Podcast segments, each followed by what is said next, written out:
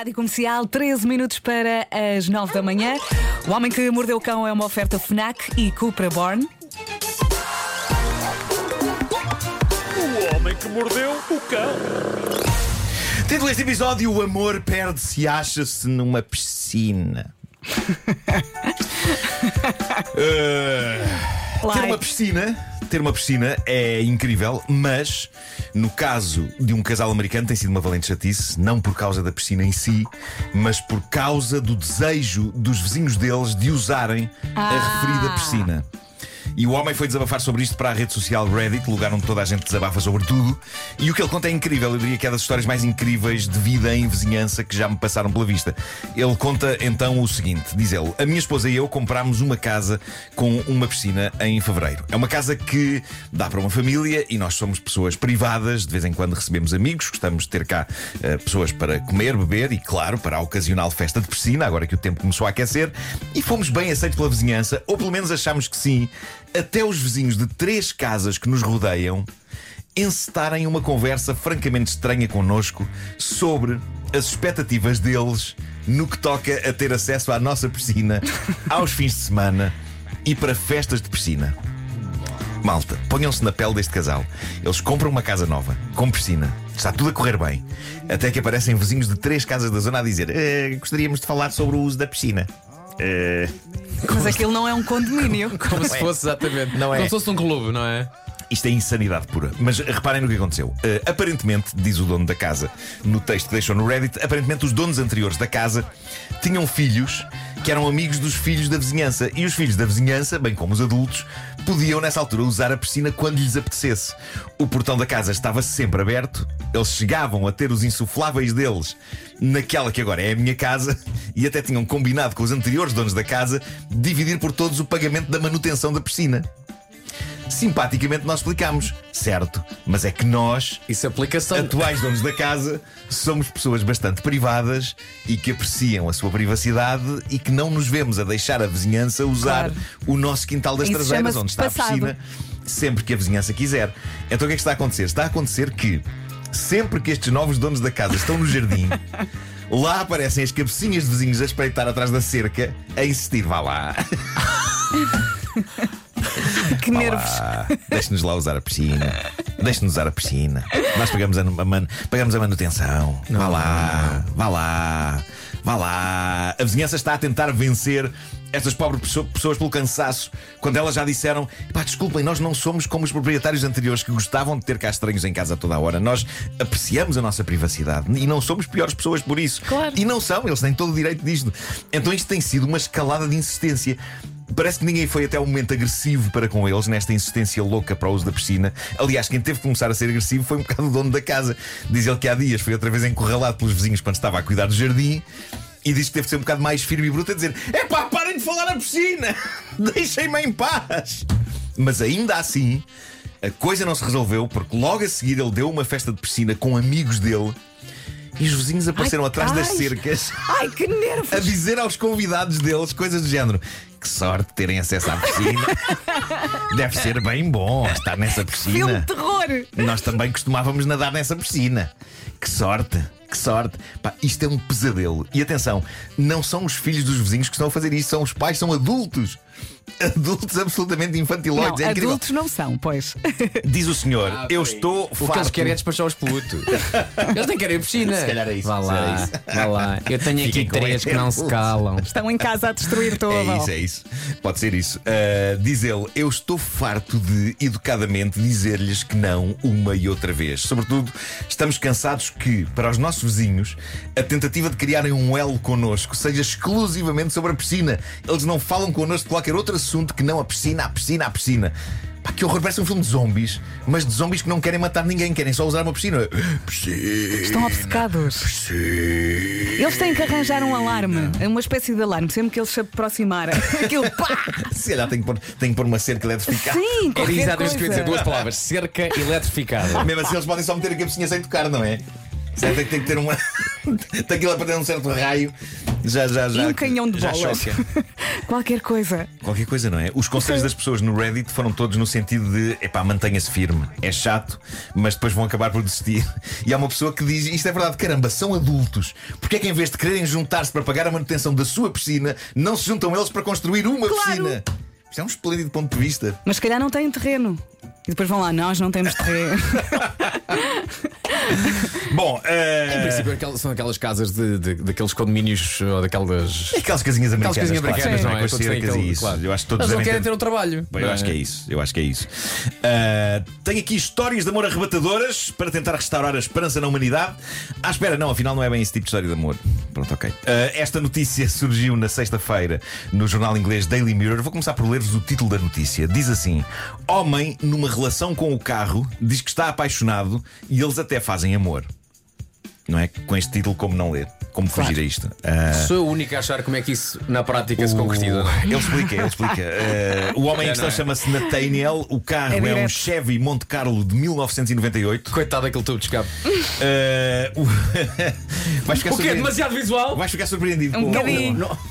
Vais ficar surpreendido. eh, com- com- Então. Bom, ele tem 37 anos, o senhor, e este amor com o carro já vem de longe. Ele, aliás, já foi alvo de um documentário em 2012 que deve ser de visionamento obrigatório, eh, onde se falava deste bonito romance entre Nathaniel e o Chase. Chase foi o nome com que ele batizou o carro. Tendo em conta que é um Chevy, suponho que seja um tributo ao lendário ator de comédia Chevy Chase. Bravo. Deve- deve- mas deve ser, não, Deve sei, ser. não sei, deve ser. Deve mas ser. pronto, Nathaniel e o carro vivem no estado americano de Arkansas. E durante anos ele manteve a relação entre ele e o carro secreta, até tudo, tudo ficar às claras no tal documentário. Foi assim que a família ficou a saber. Foi quando viu o documentário. Sério? Foi, foi, foi. E Nathaniel voltou agora a ser Sentem, notícia. sentem, vamos ver este comentário sobre este tipo de chalupa que tem. Espera aí, pai? Po- Posso ler rapidamente aqui um comentário? Deve ser no depósito do gasóleo. Continua. Bom, Nathaniel voltou agora a ser notícia ao explicar que de facto consegue concretizar o amor com o carro de várias maneiras.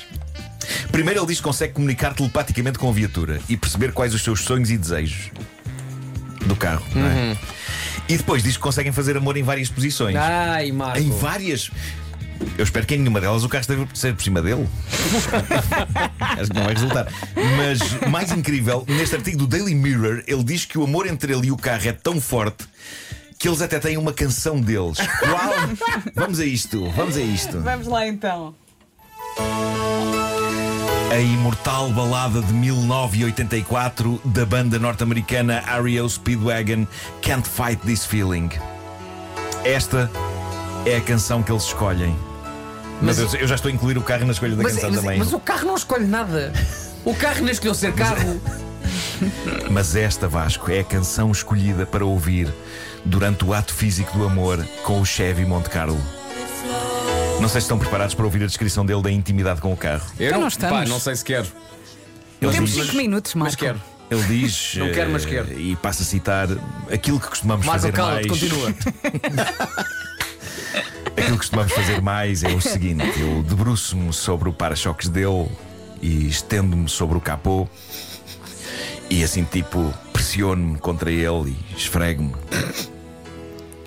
É surpreendente, não é? Porque não há, não há o uso de. Mas ele continua. Espera aí, Tânia Paiva, chegaste na ótima altura. Sim, sim, ouve isto. Uma das É um posições. tipo que faz amor com o carro. E o Marco está a dizer como é que ele faz. Uma das posições mais arrojadas para mim, diz ele, é ficar por baixo dele. Cá está, acontece mesmo. Acontece mesmo. E ele diz: ele gosta mesmo quando eu fico debaixo dele. É muito especial fazer amor com o Chase. O Chase é o carro, Tânia. Eu acho que o Daily Mirror devia ter entrevistado o Chase já agora, não é? Se calhar tentou, mas ele estava ocupado. Gostaria de confirmar se esta é a posição favorita também para o carro. Sim, Está tudo aqui. Chalupa! Estamos só a ouvir um dos lados desta relação, não é? Ah, Quando o carro vai tipo, ao mecânico, o que é que ele diz? Está no spa. Sim, é provável que sim, provável que sim. Mas portanto, como vocês veem, as pessoas começaram logo a sugerir que ele, que ele usava os- o tubo de escape e não sei quê, os, os, eh, o, o depósito. Não, não, não, não. não é uma coisa, é uma coisa mais. Mais Ele esfrega-se. Bom, ah, Eu tenho pena do carro. a história de amor deste senhor com o carro abriu umas portas para uma outra história de amor curiosa, esta já com uns anos. Mas parece que há uma senhora sueca que diz que foi casada há 29 anos com o muro de Berlim. Eu não sei se ainda é. Não sei se ainda é. Esta notícia é de 2007. Esta notícia é de 2007 e na altura ela estava casada há 29 anos com o Muro de Berlim. A senhora tinha na altura 54 anos e na entrevista que deu também ao Daily Mirror ela tinha frases incríveis. Tais como, para mim, bricolagem é preliminares. Percebem? Porque ela gosta de paredes e obras e, e estruturas. E quando ela faz nem que seja uma pequena obra, aquilo parece que é meio erótico para a senhora, mexer nos tuques. Epá, esta ouvinte teve muita, teve muita graça. Ela, epá, eu duvido que me recupere disto. Mas há outra boa frase desta senhora. Ela diz: repara, esta é a minha frase favorita da senhora. A grande muralha da China, sem dúvida que é atraente, mas é demasiado grossa. O meu marido. O meu marido é mais sexy, diz ela, referindo-se ao muro de Berlim. Mas é um marido, digo eu, é um marido um bocado escangalhado desde os anos 90, não é? Mas É. Reparem, se em 2007 ela estava casada há 29 anos, significa que ela casou com o muro em 1978. O que significa que, a dada altura, ela teve de assistir a uma quantidade de pessoas a dar uma tarefa de meia-noite ao marido, não é? Partiram-lhe o marido todo. e ela- será, será que tem um bocadinho de marido lá em triste. casa? Será que foi lá na altura? Se calhar. Ela, ela, ela é de onde? Sabes? Eh, a senhora, acho que é, a senhora é sueca. É sueca. sueca, portanto, nem é alemã. Não, não é sueca. É uma relação à distância que durou Pois tanto é, tempo. Pois é, é verdade. Bom, para terminar, a empresa Uber. mais? Agora podes tirar a música, Ah, assim, já estamos em ambiente romântico. Eh, a empresa Uber revelou o seu fascinante, é só para terminar, índice de perdidos e achados, uma lista com as coisas perdidas em carros da empresa na América, sendo que as mais comuns, como seria de esperar, são telemóveis, carteiras, chaves, mochilas, headphones, óculos, peças de roupa, cenas daquelas de vaping, joias, etc. Eu posso dizer-vos com orgulho que já deixei duas dessas coisas em Ubers: telemóvel e óculos, ok? Óculos de sol, não aqueles que eu preciso para ver, Uhum. Ok, senão sim. sairia e seria E instantaneamente atropelado. Recuperaste o- os Recuperei, itens? recuperei, sim, sim, sim. Minutos depois, foi incrível. Mas a lista tem coisas mais incríveis. Malta já deixou, de acordo com esta lista oficial, a placa dentária de uma avó, meio quilo de caviar, meio quilo de caviar. Um, isto é muito estranho, um fato de pizza. Um, fa, um, um Ah, fato sim. para as pessoas mascararem Sim, sim. pizza. Um quadro com um alce pintado, uma placa de empregado do mês, um morango feito em crochê, uma tartaruga. Quem se esquece uma tartaruga no Uber? Tartaruga. E já agora aproveito, por, porquê que não existe o conceito de empregado do mês aqui na rádio? Não era lindo. tens saudades? Epá, eu adorava ter uma. Eu nunca estive numa empresa com empregado do mês. Temos agora temos, temos patrões novos, não é? Tu agora podes, É, podes- Podemos sugerir. Imagina ali no, no- aqui no corredor um quadro. Esta semana vai haver um. Com as carinhas. Vai haver um convívio Sim. com os patrões novos. Vai, vai ter com eles e diz: ah, Vou hello, sugerir, vou sugerir. I I have an idea. Employee of the month. Mas com, a- com a- com a fotografia, não é? Claro, tem que ser com fotografia. Ali, ali claro. à porta. Ali à porta, assim com um grande sorriso. E o, que- o que é que define um empregado do mês? São os critérios. É porque, por exemplo, Se é numa- num restaurante, tipo, é, tipo a simpatia, a quantidade de coisas vendidas, nos elogios também. Agora aqui na rádio, percebes? A Eu acho que no- criatividade. no, fundo podemos usar todos esses parâmetros, não é? Também. Porque epá, categoria- nós estamos sempre aqui a vender um peixe, de certa maneira, não é? Sim. Ah, Mas se formos estamos pela- também a pela- a exercer a nossa simpatia, não é? Ia dizer, somos pela parvoíce, os jornalistas não têm ali grande hipótese, não Pois é, Tem que se pois fazer é, dois é. Não, não, não, Mas pá. podemos arranjar um podcast. A não ser que haja por isso. há um empregado mesmo para cada secção da rádio, não é? Vocês têm, têm um, um, nós temos Parece outro mais de empregado do mês. As conversas de corredor também deviam contar. Hum, Assim, os jornalistas Pois. também entravam aí no mesmo campeonato. E, e no mês em que uma pessoa recebesse o estatuto de empregado do mês, recebia cinco vezes o seu ordenado. Agora é que vais, agora é que vais convencer os patrões novos. Agora, Pois é, agora é, que pois é, pois é. Sim, senhores. Isto geraria uma tal competitividade aqui dentro que nos matávamos uns aos outros Era. e acabava-se um bom ambiente. Era lindo. Mas pronto, perdem-se umas coisas, ganham-se outras. É isso. E cada um é para o que nasce. O Homem que Mordeu o Cão foi uma oferta FNAC, onde encontra todos os livros e tecnologia para cultivar a diferença. Foi também uma oferta Cupra Born, o desportivo 100% elétrico.